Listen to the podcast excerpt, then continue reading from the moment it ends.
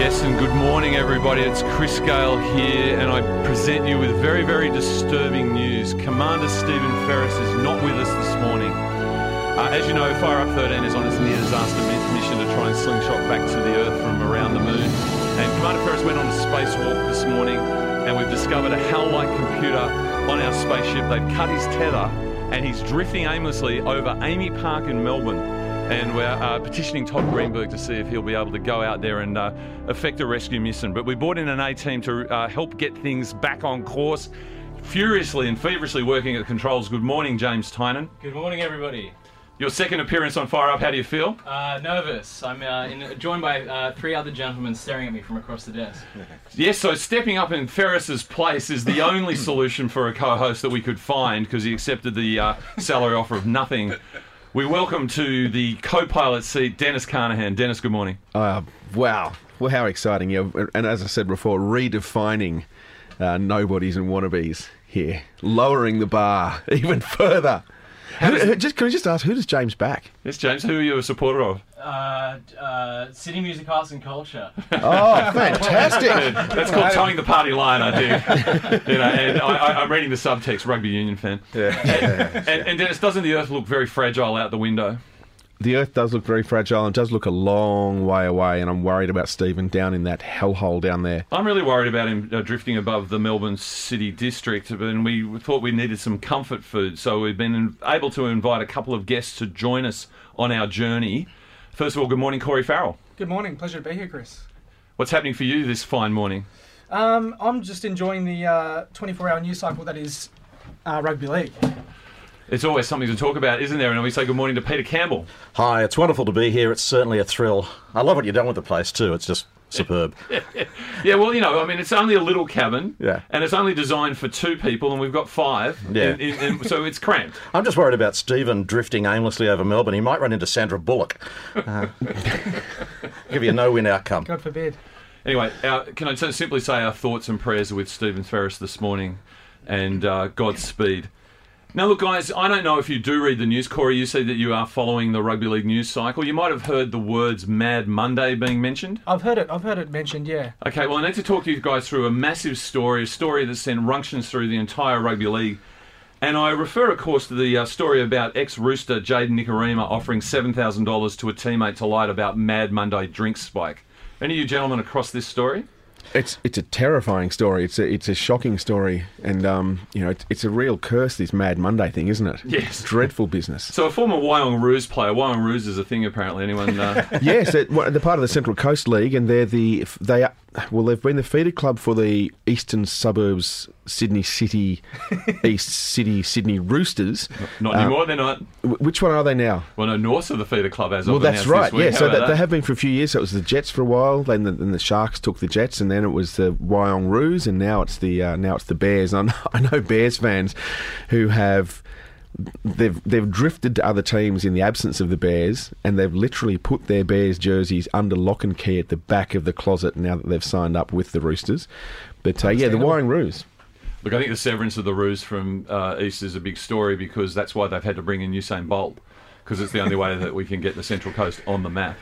And it's so great that the Central Coast is now on the map because let's face it, previously not on the map. No, not at all. Anyway, Brett Keegan, of 23, a former Wyong Roos player, was promised $7,000 to sign a statutory declaration lying about spiking a drink of ex teammate Jayden Nikorima during Mad Monday celebrations to help him avoid an NRL suspension. This had happened uh, nine months after uh, Jayden Nikorima had his Roosters contract torn up. Yeah. Mm-hmm. When, when is a contract just cancelled? No, it's it's, it's ripped Made asunder. ripped asunder. It's always turned up. Was this a vanilla contract? Yes, this is vanilla It- it was contract a- designed by our friend Stephen Gorry. It was fantastic, and it was spi- and it was ripped up. So, so when a player just ditches the contract and just skips it and says, "Yeah, nah," or backflips, is that is it torn up? Then is, No. is there a physical tearing No, up, or no, is no. that Only clubs can tear up contracts. That's in the contract. Mm. right? One of the clauses is the club has the right to tear up a contract. player can just walk. A, a player just breaches. it's just a breach. Yeah. The contracts now come with a perforated line across each page, just in anticipation. well, well, that's right because there's been some terrible paper cut incidents ah. For club officials tearing up paper, uh, you know, player contracts, and we, you know, You've got to avoid that. the NRL, as we've seen this week, is all about health and safety. And I think this is a health and safety issue because Jayden unfortunately returned a positive result to ecstasy after an NRL approved test taken on September 27 last year, three days after the Roos Mad Monday gathering at a Budgewoi address on the Central Coast. And for, for legal reasons, we can't disclose where that is. And it was the second time he provided What, a Budgie positive Boy on the. Central Coast? That's You look right. at- okay. Well, until you're saying actually gets in the team, Well, it's allegedly Central on Coast map. is not on the map. It's only allegedly Central Coast. That's correct. anyway, this triggered an automatic 12 month ban. So he sent a text me- message to Keegan and other players saying, would they admit to spiking his drink during Mad Monday to help him avoid getting sacked for a second strike? And he offered to pay up. couple of uh, payments of a couple of grand arrived, and uh, as we're getting near to the key moment, uh, Nikorima made numerous phone calls and sent a text message to Keegan, which in part read, "We've got 20 hours to get to a phone call from you to confirm our stat dec, or we are ducked, man." Yeah. We never thought of that. We've always said Michael lucked, but Ducked. There was Yeah. a discrepancy in the payment size as well, wasn't there? It never really got to the full amount. that's probably where it all fell apart. I've offered you seven and I only paid four. Yeah. And this is why probably Keegan's fessed up. Now, have any of you gentlemen ever done anything to lie for a mate? Well, not really that I'm going to admit on air, but I'm just impressed that uh, the only friend Jayden Nikorima could get was someone who actually wasn't at the game and then went on a cruise. So he was unable to give evidence or testify to the accuracy of his stat dec. So you're saying that Jayden hadn't really thought this through? He, had, he, he, he needed to research it a bit better before picking the guy who actually wasn't there to spike his drink. The one guy. The one That's guy. the only guy who wasn't there. But Peter, you were talking before about the great Junior Brown, who of course wrote Yes. specifically the song "Fired Up" for this show. It was a tremendous uh, effort for him. It's a pity we don't play it every week. We probably should because we commissioned the thing. Play it But he most had- weeks. He had a song there. Yeah, he had a song called "My Wife Thinks You're Dead," um, and it's about uh, it's about a um, uh, a guy whose friend always got him into trouble, and so the guy told his wife that the that the friend had died, so that he wouldn't be getting into trouble at home anymore, and he's just making it clear to his best friend. He's never turn up at the house because my wife thinks you're dead. We've got to get Junior Brown on this show. I mean, I I think he's of advanced years, but uh, if we could get a he whip played, around, he played Bluesfest a couple of years ago. there you go. Uh, look, didn't- yeah, perfect. yeah, Double maybe header. we can sort of slough off some of the money from the uh, Fire Up T-shirt merch sales, the uh, Turramurra bin chickens, towards the Junior Which, Brown. gee, doesn't that look good on Corey there? Yeah, Looks look at it. That's a magnificent. fine. There's lots of folds in it that are very attractive. Glistening. We've, we've had a demand for in black, which means we'd have to sort of uh, negative the logo. We have to think about that. But you can get onto our Facebook page and have a look at Corey there in all his glory. It's I the- haven't actually taken it off, Kris, since getting it. So. It's a Turramurra RLFC bin chickens t-shirt, Yep. and Corey's much like um, Chris Heighington after the Sharks grand final. Wore it for th- wore his jersey for three days, didn't take it off. yeah. Doesn't smell too Don't good in the space close. capsule, though, does it? As we say, the Turramurra Bin Chickens taking rugby league back to its true heartland, the upper north shore of Sydney. now, when Keegan pleaded guilty, Magistrate Peter Feather, his nickname knocked me down, uh, said his, that uh, Keegan's charge was this more serious than occasioning actual bodily harm, it's more serious than stealing, it's more serious than common assault, and it's more serious than drink driving. It sounds A like false stat dec. Sounds like OJ. Yeah, I know. Sounds- It's I was going to say, it sounds like he's just reading off the. Uh, he's he's gone to the, the Hall of Villains at the, the rugby league headquarters. Maximum penalty of seven years. It sounds like the Cronulla rap sheet. That's exactly right. However, the magistrate went on to say that Keegan is unlikely to reoffend.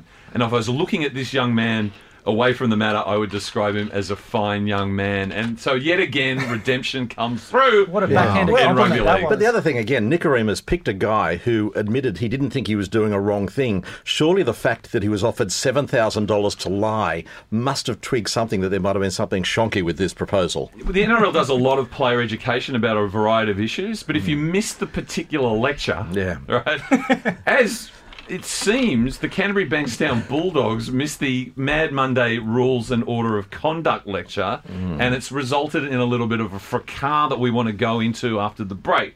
With the Bulldogs? The Bulldogs, yeah. Big, Oh. big story, Denis. I know you're a busy man, you might have missed it. And we'll unpack it for you after the break. But what was interesting that after all this controversy and a tough week for the Bulldogs, they still went on with their presentation night out at Bicentennial Park last night. The word is that the players were in suits and on the waters. Magistrate Peter Beattie was there to preside over proceedings, make sure that no one got out of hand. Gavel, wig. Exactly. And there was entertainment, and it was just a man and his acoustic guitar. And we're so lucky to have that performer Oh, wow. in the studio this morning. Take it away, Denis.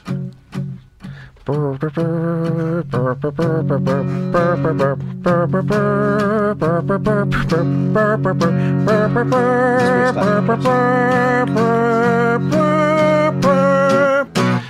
one it began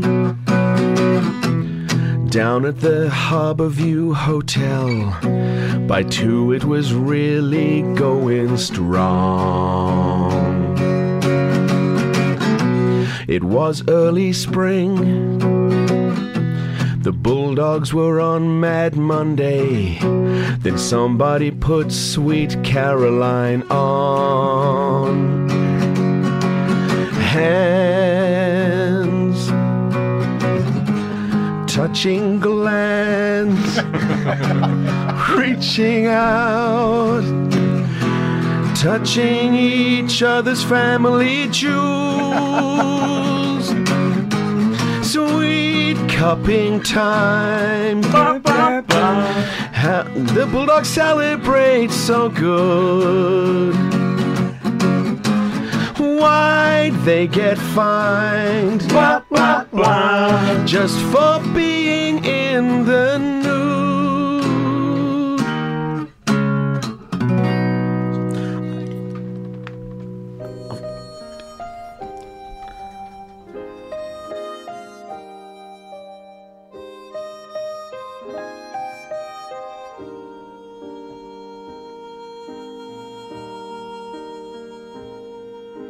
Talking to myself and feeling old. Sometimes I'd like to quit. Nothing ever seems to fit.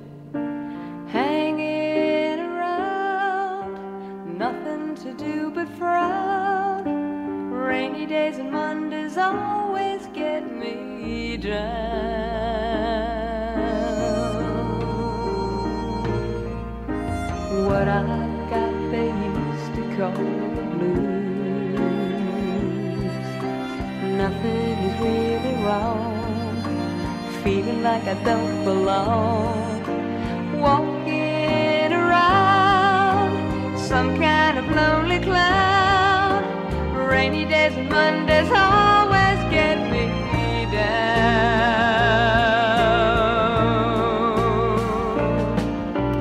Funny, but it seems I always wind up here with you. But here's the thing. After a couple minutes, I was feeling kind of fired up. Does anyone feel more fired up than the uh, Canterbury Bankstown Bulldogs at the moment? I had an irresistible urge to take my clothes off and stand on the table. I just don't understand it. Uh, my hand was ready to cup anything that came into reach. Well, I hope you warmed it up. It very much warmed up. Look, it's Pavlovian, really, isn't it? Like the- now, this uh, systemic response. We hear "Sweet Caroline" by Neil Diamond. People want to nude up. Well, what I think is going to be most interesting is the the scarf culture game Yep. next door to the, the real semi final. Allegedly tomorrow At, uh, allegedly tomorrow. It's, uh, between the two Sydney scarf culture teams. at the SCG. And obviously, you're going to have Andrew Rose playing Sweet Caroline at quarter time. What's going to happen? Like, is it going to be full 42,000 AFL fans taking off their scarves and their shirts and their leather patch jackets, and, and those who aren't standing on the chairs are going to be cut from the people in front? Are there going to be people standing on chairs, naked, reaching back, reaching out, touching, and, and, and touching the, the cupping, the Hey, person, hey, hey, person behind them? Uh, It'll be a mass I think the cupping. answer simply to that is yes. Well, will it cut across team support? I mean, will one side supporters cup another side? Oh, Giants How fans that work? cupping Swans fans and Swans fans cupping Giants fans. This will be a great moment. Cupping me, cupping you. This will be beautiful. Yeah, we really haven't thought It this brings a through. tear to my eye. And Corey, I don't know whether you agree with me because, by the way, the SCG isn't Southern Cross Group Stadium because I know our listeners would only be aware of, that course, particular of. SCG. Oh, you mean in the G. Shire. It's the Yeah. Sydney ground. cupping ground. Correct. Corey, are you with me? I've been actually campaigning for some time now to ban the following songs from all public events: "The Horses," "You're the Voice," "Sweet Caroline," and I think now I've got evidence. And I'll probably throw in Toto's Africa as well. Do you think this is a good move? No, I, I, I like Toto's Africa. Oh, really? Yeah, it's got to stay. You heard the Weezer cover version? Yeah, it's Adds great. nothing. now, look, guys, obviously we're talking about the Bulldogs Mad Monday. We're impelled to. Initially, I, I- I'd like to read the consequences, but before I do, your initial impressions when you heard about it, um, what you thought about it. Were you happy, sad that you weren't involved? Um, isn't this what rugby league players dream about, Denis? Look, I, I have to say, I, I wished I was there. It looked like a great night. Yeah. fantastic. It, uh, and, and who? I, I want to know who the Wowsers are that haven't wanted to do that. That have what? That who is actually outraged by it? Oh, apart hello, from, Buzz Rothfield. Come apart on. from- I, I'm, not, I'm not outraged, but I certainly don't want to cup Adam Elliott. So that wouldn't be my first choice of I was, cupping. I was inspired by that photo of Adam Elliott and Klemmer.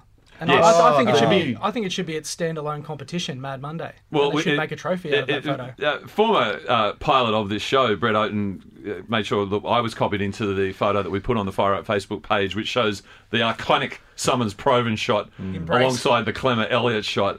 I mean, surely there's a trophy in this. There has, Has to to be. be. And they can make the trophy like they did in Game of Thrones by pouring the bronze on top of them while they stand there. And Parramatta might be a shot at winning that too. yes, that's right. And that could be I uh, a think the sad Bulldogs. result. I think the Bulldogs have. It will be the Bulldogs trophy. It will be, it will be called- sad result for Adam, uh, Well, Adam and yeah. uh, Asipeli Fine as a part of their criminal convictions. They actually get bronze live. well, you mentioned that uh, the Bulldogs had their awards last night. Did anybody get one? I'm not sure. But th- let me tell you, can I read you the results of this uh, rather unfortunate incident? So, the Bulldogs themselves have been fined $250,000 by the NRL. So, if Todd Greenberg can't steer some of that money towards Stephen Ferris to rescue him, no, hang on, he is steering money towards Stephen Ferris. That's probably what it's for. That's, That's right. probably what That- it's that's, for. That's Ferris's DJ bill for one game. It adds to a Bulldog rap sheet this year of paying out Des Hasler an inordinate amount of money not to coach, $15,000 for turning up in the wrong jerseys, $5,000 for some uh, rather uh, choice words from Tony Grimaldi to the referees, and most of all, their rap sheet, they came 12th. so 250 grand from the Bulldogs to the NRL. Now, Adam Elliott uh, has been charged uh, with willful and obscene exposure, as had Asipeli Fine by the cops. I want to come back to that. Maximum jail time is six months, so it got serious overnight, really, didn't it? Yeah. We shouldn't really be making light of this, but we probably will. And having just heard of the Nikorima incident with uh, Magistrate Feather um, running that, uh, all the things that he found were, were, were less offensive than, than signing a full stat dec. I've got to hope these guys don't come ac- across Magistrate Feather when they hit court. Yeah, I think he'll be quite tickled if he gets the, the matter. Hopefully, hopefully they come across as decent young men. Don't fine young men. Sure, fine well, young the- men. One of the They are guys' fine name young is men. Fine. Fine. Fine, F Yeah, I clearly N a E. So fine he's, young he's man. got a head start. Yeah. Elliott, not so sure. Zac Woolford, the junior germ, son of uh, your Oh, mate. isn't that wonderful? Simon Woolford. Oh, the germ. See, and th- now the, his. If he was one of the cuppers, there is a history here. There was a marvellous game between the Dragons when the Germ had, had gone from the Raiders to the Dragons, as, as so many people did. Uh, Michael Weyman was still playing for the Raiders prior to going to the Dragons, and Jason Ryles was playing. And Jason Ryles had tackled uh, Michael Weyman, and Woolford uh, best mates with Weyman, who's just left the Raiders, reached around and gave him a little squirrel grip, a little squeeze on the tail, a little, little, tickle. cupping. And um, Weyman, father Weyman, like son? Weyman took offence and turned, didn't see the germ hiding behind Ryles and doing the reach around, so punched Ryles oh, and got sent off. Oh, Ryles And had you it see coming the, though, to be the fair. face on Ryles. Ryles is looking, going, "Why am I being punched?" And then Fox Sports show the slow mo and the snigger on the germ's face. So the ger- so like father, like son. And this was when he was playing for the Dragons, right? Ryles and When Ryles and and uh, no, Weyman was playing for the Raiders. Right. Well, Oh, the Raiders, okay. the Raiders have been the feeder club for St George for a long time anyway. Right, That's right. But, Much like the Wyong Roos have been the feeder club but for the Dragon um, fans would be upset because it's the denied opportunity to Ryles to drop the ball again. And, and the- in fact, someone got sent off. But but as you say, he got punched. So I think even Dragons fans are like, oh, thank you, someone, someone's done it. So Germ Junior has been issued with an infringement notice for offensive conduct, automatic six hundred and sixty dollar fine, which clearly includes the GST. I like to see Mm. the police are tax conscious. Marcelo Montoya, who was my favourite name in rugby league, Great name. until the advent of Luciano Leilua. uh, no criminal uh, offences have been levelled at Marcelo. Uh, the club has fined Adam and Asipeli 25 grand each, 10,000 suspended. Zac and Marcelo 10,000, 5,000 suspended. The Harbour View Hotel. Now, every, look, I, I think everyone needs to get around the players, but they need to get around this hotel because Absolutely. they're This in is trouble. where they filmed Starstruck the- in there you go. The It's ho- the home of Starstruck. wow. Uh, under the bluff of the Harbour Bridge. Yeah. It's, it was I a went to the great. launch of that movie. Did you nude up? Did you no, no, but I did go in costume. I think I think the NRL's been pretty hypocritical though. I mean, How so? well, it's it's it, they've said it's okay for Trent Merrin to run through the media conference. It's mm. okay to, for commentators to talk about Mad Monday nudie runs. And, as soon and, and about does it, moody run for someone uh, not scoring a try. Yep. That's all. That's all fine. Um, it's also fine for Beau Ryan to turn up nude on the Footy Show. Yeah. yeah, And uh, So this Wow. is this Or is a disgrace. com- Or, or backstage at Aladdin. Easy. This is a complex issue that we're getting into. The, the Harbourview Hotel has been hit with penalty notice for permitting intoxication and indecent behaviour, which I thought was the mission statement of the hotel. right? It's on the But front door. the criminal offences stuff is sort of, as I said, it's got real. Because hmm. obviously we're talking about obscene behaviour, and all the things that you've done there sort of implies that nobody was offended. Yet these boys being charged implies that someone's being offended. Now, a lot has been made of the fact that it occurred on the third level of the hotel, that you had to actually have the Telegraph reporters and photographers on some Climbing sort of cherry roofs. picker hmm. operation in order to be able to get the offending images. Are the police charging these men because the Daily Astonisher has been offended by their conduct? Is it that the situation now? We're within six months of an election, Kris. You have to take that into account. Um, although I do have a mate who lives in the uh, in that inner city area, and he says it's no different from what happens every Friday and Saturday night there. He just doesn't In know his why. house? He, he- well, exactly. He just doesn't know why why there's a fuss being made. It does seem odd that, that, that you know we, we go on in rugby league about the there's a hundred penalties for offside that could be blown every game. So where you pick the one or two you blow affects the game. There's a hundred. I'm sure on Monday night there would have been a hundred cases of public nudity in Sydney, even even with the lockout. And this is obviously done within the boundaries of the lockout. What sort of circles are you moving in, Denis? Sydney Right. within the lockout. well, So is this nitpicking? Is this like the technical offsides? Is this another referee's nitpicking. And? I reckon Todd Greenberg has said to the referees and the police, book everything. Just book everything. How Todd Greenberg has authority over the police, I don't know. They're going to backflip and let, let it go soon, I think. But I'm just a bit disappointed. I mean, there's eight teams that should have had a Mad Monday last Monday, and we've only heard about the Bulldogs. What about Oh, the we other have teams? heard about Manly, And 'cause Manly. Manly- they were well, Manly lost the, the the Mad Monday celebrations. They, came were a poor forbidden. second. They were forbidden from having Mad Monday by their Brisbane, coach, yeah. and regardless, they had it anyway. Su- suggesting that maybe Trent has lost the dressing room, as he did in Gladstone when he said, "No, boys, don't go out to the strip club after you've been beaten. Mm-hmm. Go home and have an early night." But they went out to the strip club anyway. Let alone losing the dressing room. Trent and his kids are still there cleaning the thing because of the, the budget cutbacks. I actually heard about the Manly Mad Monday. The intention was that you dressed up as a character from a movie released in the year of your birth. Mm-hmm. I went back to my year, 1961, Mm. and it was 101 Dalmatians. So you know that would have easily answered what I, what I would have done. Well, you could have gone to the Newcastle one. I must say, when I first heard the story, I thought that Canterbury was making a stand because obviously Manly, who is in disarray, and let's face it, will be in Perth next year if they're in the competition at all. Hmm. Hopefully. Them not honouring the tradition of Mad Monday, the Bulldogs guys said we've got to get this back onto the front pages. We've got to show that this is part of the fabric of rugby league. It's the heart and soul. Well, they were, trouble was they weren't wearing the fabric. That's right, Can I can I go on a little bit of outrage? Can I go on a soapbox just for a moment? Denis. Go please, on, that's why we please. got you on the show. Adam Elliott. It's- Take your clothes off and Adam- stand on that. I'll get I'll counter. get the gear off. Adam Elliott. Who's a great guy. He's a great guy. So Adam Elliott was. There's been a thousand articles this week about Adam Elliott, and there's been a thousand articles about players vomiting. There's a, there's a picture of someone vomiting. Now, where were the Telegraph? Where were the Telegraph photographers every week at Bulldogs training when they did their fitness and they did their metabolic conditioning and they trained until they spewed? They train until they have so much lactic acid built up that they spew. It happens every week. They train hard, all of them. They all go so hard. They go till their heart rate is over 200 and they keep it up there such that they get so much lactic acid they vomit. Where are those photos? Why don't we hear about that? Adam Elliott, why aren't we hearing about the work he's doing for kiddies with autism because he has a sibling with autism? And and he's he was up for the Ken Francis medal. I suspect that's been hush hushed. But that one night of dancing nude on the table to celebrate. Denis. It One wasn't afternoon. night. Wow. Celebrating celebrating the fact that he doesn't have to train until he vomits every day of the week for the next three, you know, couple of months. He's got a couple of months off. He's celebrating that. And no one's talking about, the, the papers aren't writing hundreds of articles saying, how good is Adam Elliott going out and, and working with autism charities? Where's that?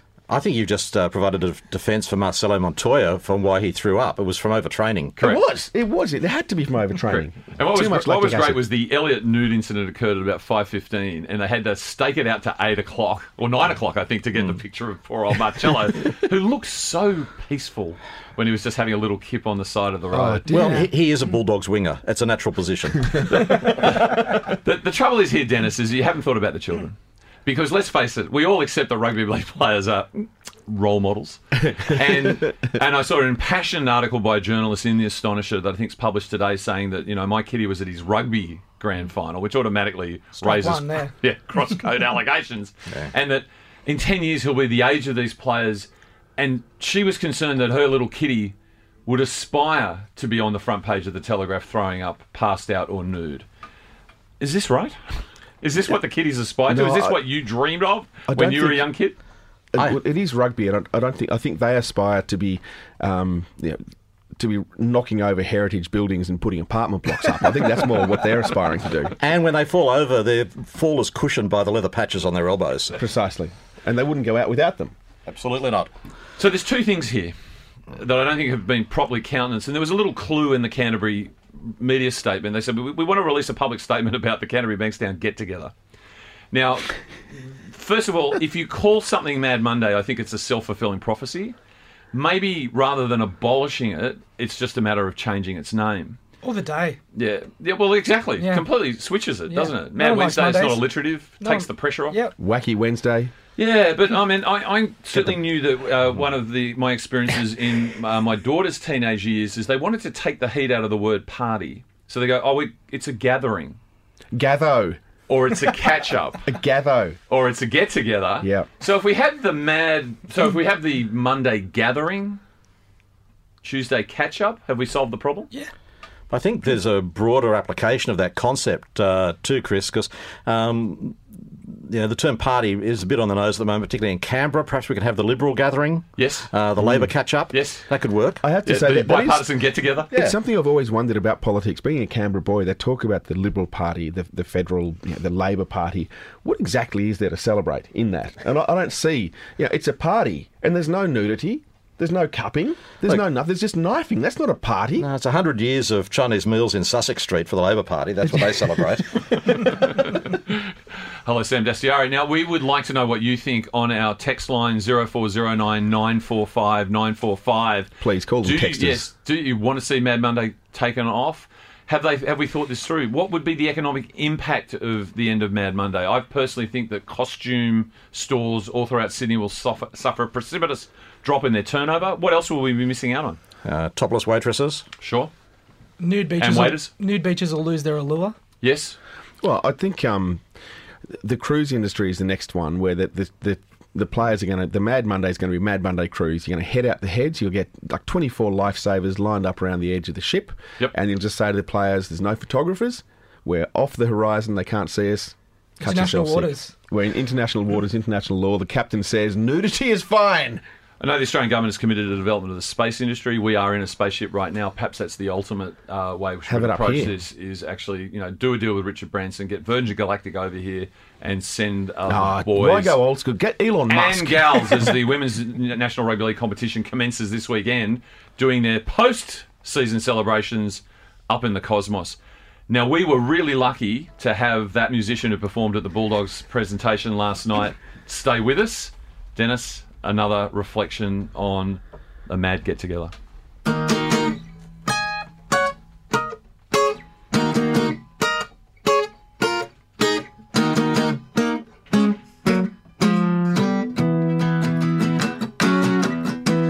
The alcohol drips inside their heads, get switched to overload.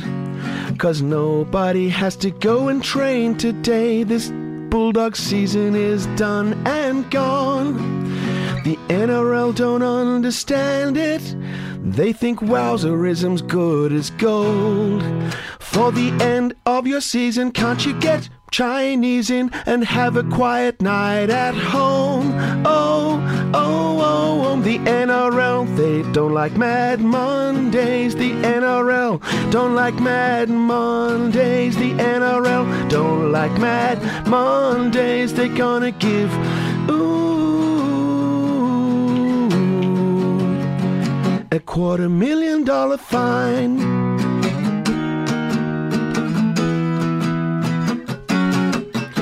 The Telegraph team are all so clean, and none of them has ever had a drink.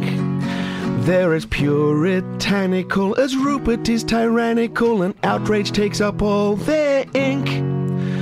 Buzz, Paul, and Dean are all peachy keen. They like 10 pin bowling and roller skating. They can see no reason for a team celebration. It's outrageous and it needs to be shown.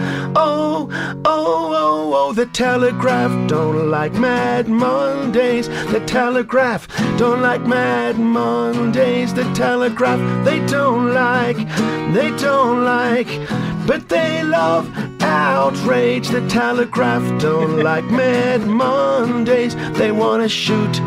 Ooh, photos to bring the whole thing down.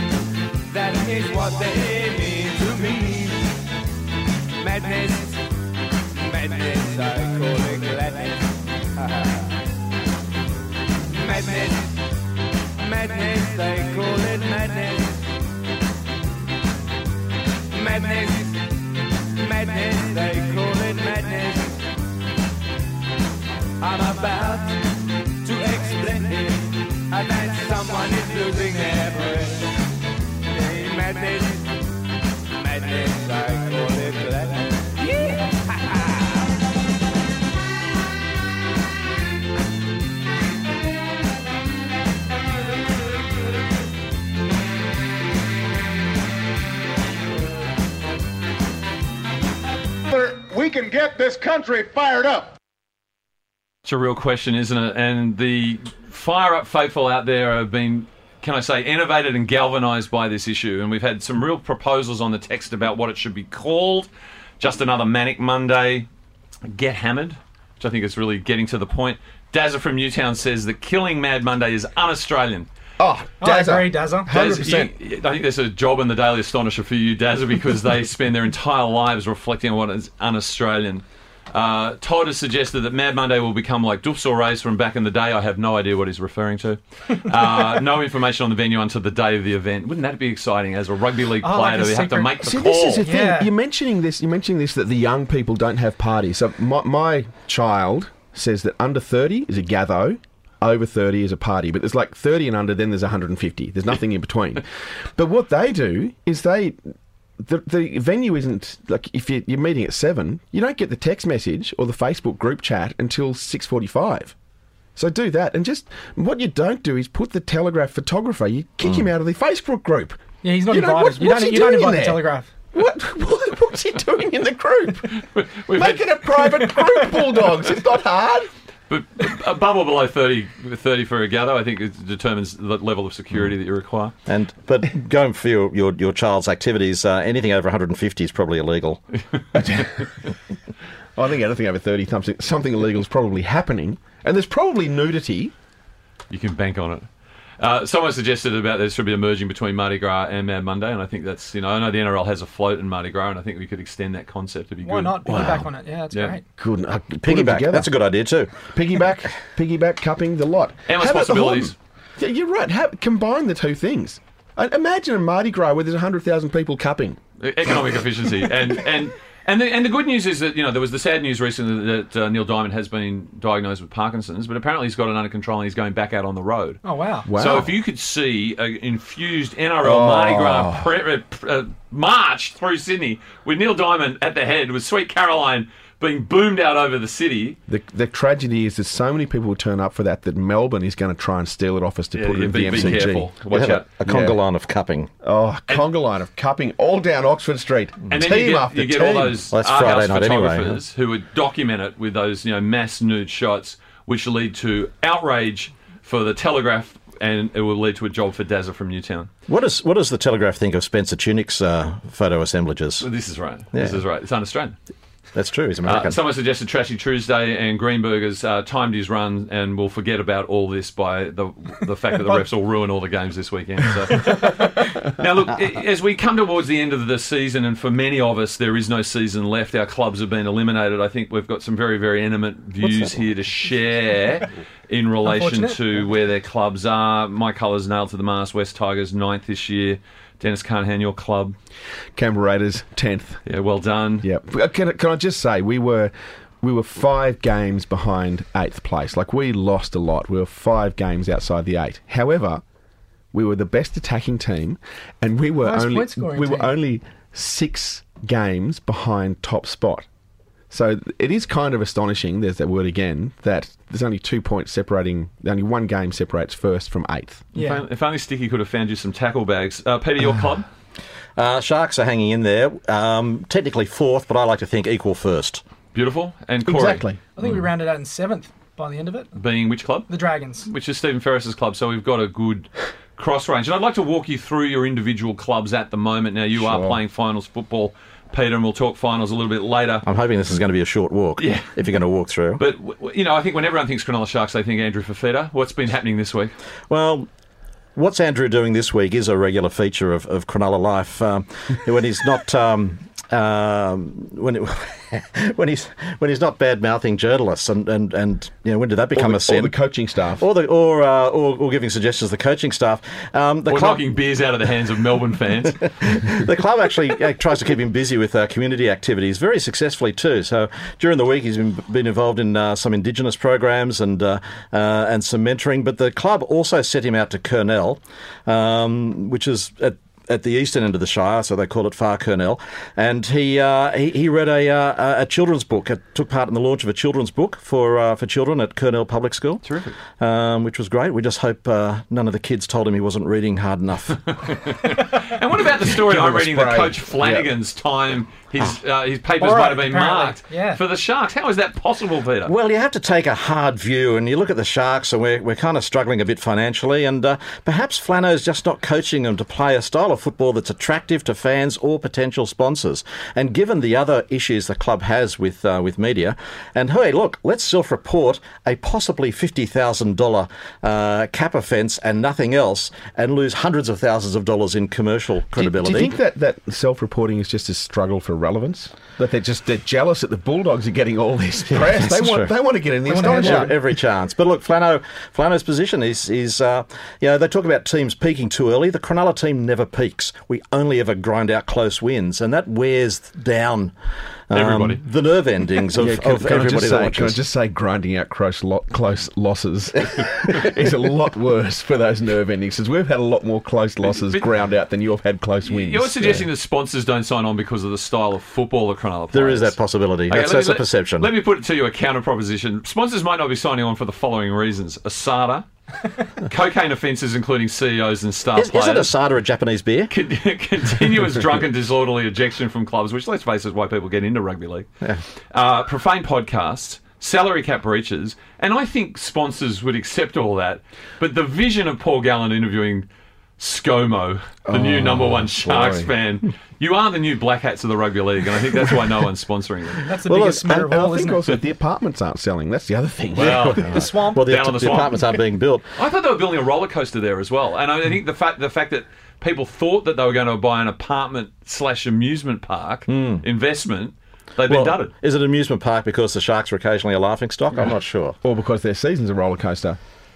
The, the best thing though that they've done down at Shark Park is they got rid of that big electricity pole thing that used to be on the hill because I was concerned that generations of sharks were being denied the opportunity to get born because of the effects on sharks. Well, the other thing was that um, our electricity bills are lower because everybody who sits at the at that end of the field kind of glows at night anyway. So now, Denis, Yes. you got anything to promote, by the way, Peter? Apart from you know your lifestyle choices. well. okay, so I did take my clothes off during Sweet Caroline. We have to keep coming back to that. No, I'll save it for later.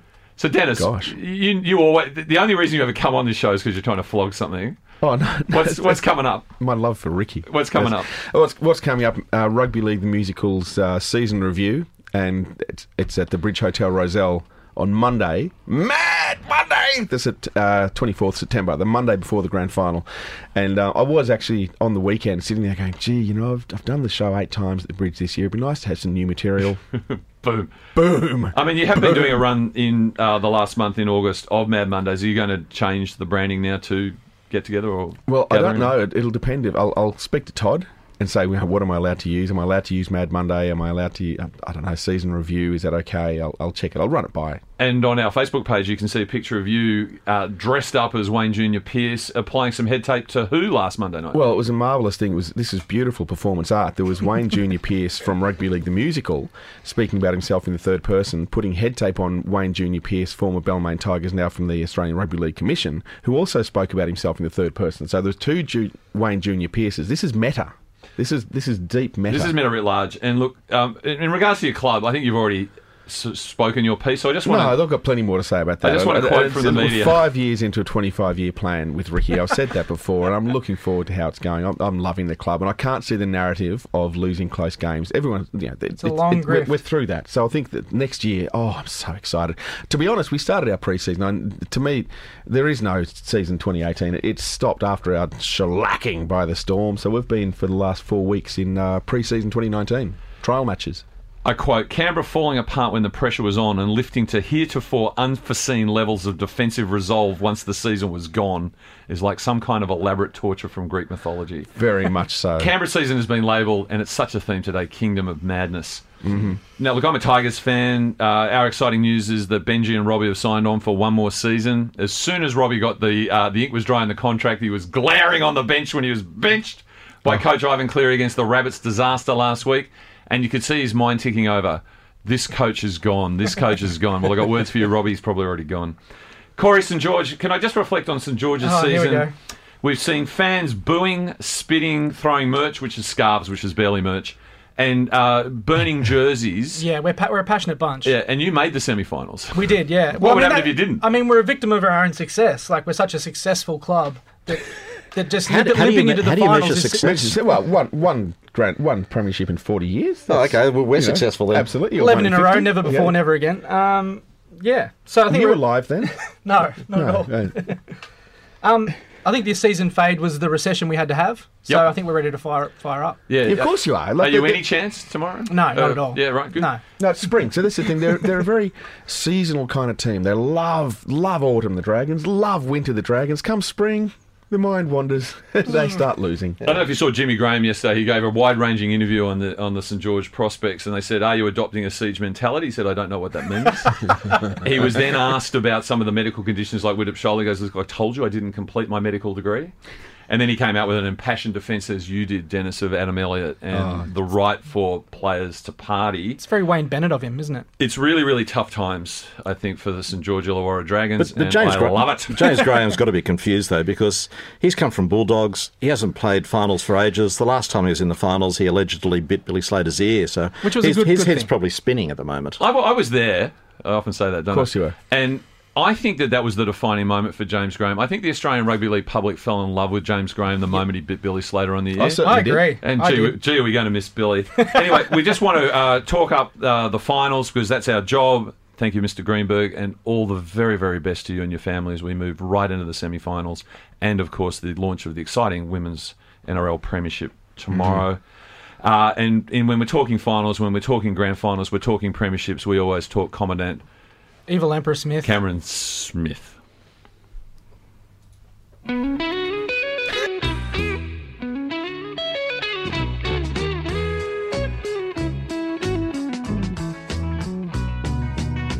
I'd like to be under the sea in an octopus's garden in the shade.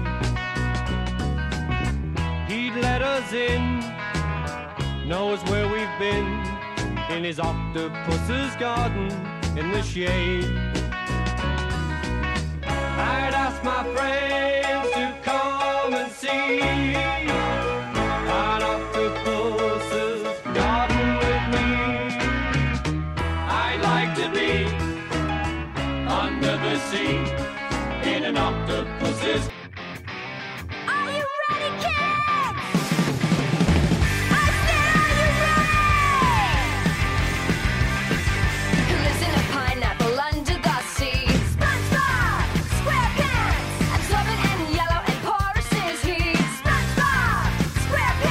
The two defining characters of the playoffs in the NRL this year, of course, are Melbourne captain Cameron Smith, otherwise known as the Octopus, the man with no DNA.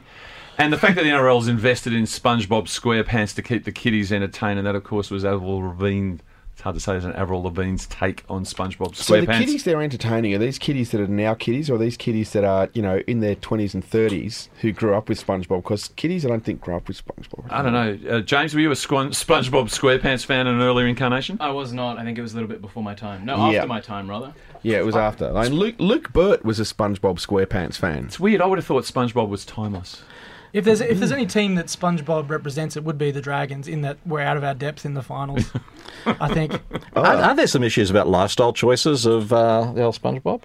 Um, Oh, I haven't. I haven't. You know, you, you think that they're sort of you know subliminal text. I just no, I just had the feeling there was there was some concern that uh, he and one of the Teletubbies. I don't know. I don't Yeah, know, right. maybe right you know. Well, I, I don't think the NRL would make that a mistake there, and I think I think it'd be good. I think the main concern is that a lot of kids would probably have more fun interacting with a lifestyle octopus mascot suit with the face of Cameron Smith on it than they would with SpongeBob. But Or uh, Henry the Octopus Perenara. Henry the Octopus Perenara. We'll see how that plays out.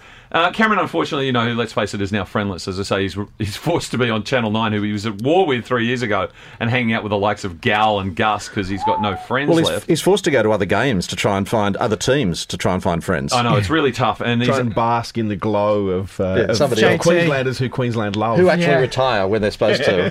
he, he's um uh, under the uh, spotlight because the the former NRL executive chairman Smith had promised him a testimonial match plus two lunches. Uh, but his agent is going out and telling everyone that there is no limit to the Cameron Smith testimonial lunches that can occur, and there's all sorts of concerns about salary cap Is he breaches as signing a up as well? With, is he signing up with John Farnham as well to do to do the tour That's the only one. testimonials? That's the only reason anyone will have lunch with him if the NRL organise it. So I would love to have lunch with Cameron Smith, and I would love Fire Up to have lunch with. Only if you're Smith. prepared to praise him. You have to come to praise Cameron Smith, not to I bury think, him. I think Cam Smith would love to come on here. He'd he'd he'd he'd twirl his moustache. He'd raise his top hat. He'd go at every every suggestion you make about him. By the way, we had And he'd another behind text. you. We had another text simply suggesting just change the name to Madness Monday, and this would all be over. perfect. Mm. Actually, just with Cameron Smith and, and Melbourne, as much as I hate Melbourne and everything they stand for, I'm just thinking with the eight teams playing the semi finals, the captains of four of the teams are products of the Melbourne system.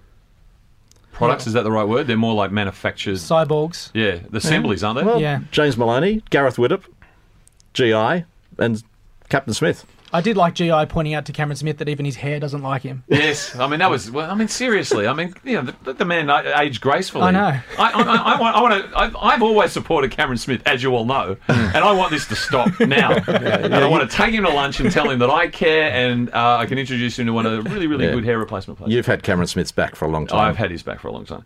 Now, tomorrow, uh, the Sydney Roosters take on the New Zealand Warriors in the first NRL women's game out at uh, ANZ Stadium, followed by the Penrith Panthers versus the New Zealand Warriors. Now, Blake Green has come up with a masterstroke for the Warriors. He's had them training, pumping crowd noise and loud music Yeah. into the arena because we've known all season the Warriors have meditated. Mm. Yeah. So this is like aversion therapy because they're expecting the cauldron-like atmosphere of the semi-finals Smart move. don't they realise it's Penrith at ANZ? It'll be like empty. Well, it'll be like Brookvale. Yeah, it'll be just like it'll be the echoes. I think like you'd have the, to be worried like about. the Roosters versus the Cowboys at Allianz. I, I heard it was just looped audio of Jake the Muss yelling insults. I tell you what though. I don't know if you've been to the border of North and South Korea, but that's what they do there. The North Koreans pump the music and the crowd stuff, and now I know what it is. It was, it was so that they could win the annual Rugby League North versus South Korea Cup, State of origin. which will be now be known as the Klemmer Elliott Trophy. Uh, who who do we like in that game, by the way, guys? Ah, Penrith, actually. Any reason? No. Just like Penrith. Yeah, I like Penrith. I, I've got to say, I'm, I'm actually more more excited about the women's game. I think the women's game that that's going to be fantastic. it will be good, won't it? Well, see, I come from the Sharks, and uh, we don't want to talk about the women's game anymore since our team was stripped from us unfairly Yeah, by By Andrew John saying there's too many teams in Sydney, so it's happened to the women. They, they've cut the Sydney teams, Brony, from the women's game. But in a rare serious moment, there's a great story that the Papali family, um, the mother Papali is playing in the women's game, and the son is playing in the men's game. Don't you love that? That's great. How good is that a story? Yeah. That's a beautiful story. And, And their- I- and their cousin is uh, on Mad Monday. And, He's and- and let's, and let's just spend just one quiet little moment thinking about our mothers playing football. I love that. Doesn't work for me. No, Oh, absolutely works mine, for me. p- Mine was tough. She was a tough cunt. She was a shearer. Yeah, yeah. She Front row? she was tough. Oh, she'd be probably in the she'd probably play in the middle of the front row. Yeah. and she would have the loose arm and she would be giving it to him. We- the we've way had- she spoke to people, she We've would had be. a lawyer and author of the Vanilla Contract, Stephen Gorry, on this show before, and I'm sure he'll love the fact that I'll publicly humiliate him. That when he was giving his wedding speech, he got to his family and he described his mother as a Bradley Clyde-like figure, prepared to do the hard yards, take the ball up the middle. Got a good reaction from the crowd, and he stopped referring to his notes. And he was uh, ad libbing for the rest of the speech and uh, got to a crescendo, sat down, failed to mention his new wife. Wow. You never come back No. from failing Wow. to mention your wife in your wedding speech. So was she on the bench that game? That's or- right. She was. She was not in the starting thirteen. She reminded him. well, it's probably a good thing because he was going to talk about her reminding him of Blocker Roach. The, the remaining games we've got the Sydney Roosters and the Cronulla Sharks. Peter, you attending that game? I'll definitely be there. I will be there as well. Uh, I'll be. Um, I don't know where I'll be, but I'll be somewhere in the crowd um, hurling abuse at the referees. And the revelation is this week that Cooper Cronk is reveling in fatherhood, but it's um, causing him a bit of an issue. He, I, I, yes, heard, Corey? I got an exclusive about this. yes. I heard that Ca- Cooper Cronk, in uh, in preparation for his baby, uh, went to a German sleep institute for efficiency. Yeah, Because he in says the off he, season. he used to get seven to eight hours. He now only gets three, and says it's driven him to be more efficient. And I mean that blows my mind. The concept of Cooper being even more efficient than he was previously. Wow. But he has said his caffeine consumption has gone through the roof, and that worries me. And it could be a cry for help. I think. Yeah. Well, the Sharks have two words for Cooper Cronk, and they're Wade and Graham. And uh, at some stage, uh, he'll get the ball on the left hand side, and he'll be hit on the right. Imagine Very mate heavily. Wade having a crack at Clem. Not good enough, mate. Not good enough. I thought it was petty. It was funny how he said he, he had one line. Not good enough. Hey, not good enough. Not good enough. Hey, hey, hey. Again, Another not miss. good Another enough. miss. Not good enough. Another miss. hey? Another miss. Wow, it was great. You know, it's concise. You've got to reinforce they, the they really do Miss. You miss. play 80 minutes and see how you go. They with- with really the do miss Ennis. Like, And- Ennis would come up with something a lot more significant. And we wrap up on Sunday with a Broncos Dragons doubleheader with the women and the men up at Suncorp Stadium. Corey, do you want to revise I'm, your opinion? You're tipping a win? I'm going to be in uh, Kangaroo Valley, right. uh, away from television, Right. purely to miss the game. Yeah. I don't. I don't want to see it. Let me guess, in a wellness retreat. yeah. Will he be up on the third floor singing along to Sweet Caroline, getting nud in, in preparation I for may the be next nude. day? I may be nude at some point. So look, look, I- I hope we've done Stephen Ferris proud because we may never see him again as he drifts off into the void above Amy Stadium tonight. No, um, Denis, I want to think you've think you've been magnificent. Oh wow! Thank I mean, you. the fact you've been able to back up after the Bulldog celebration was incredible. Oh, I was there the next day, and I you know, looking at the Channel Seven uh, cu- crew covering it. It was it was yeah, it was it was exhausting. James, do you feel more fond about rugby league or less fond as a result of this experience? I've been thoroughly impressed by the entire experience, and uh, I'll check it out sometime. I really respect that. Peter, It's been wonderful. Corey, It's been great. we leave you with the news that has shattered the entire rugby league world. Paul Gallen will be fighting the self-regret, self-confessed I'm 10 years in waiting grub and we refer of course to Hopper Hawadi. The big hopper. The big hopper. Hopper is rugby league. This has been Fire Up. See you next week. Bye.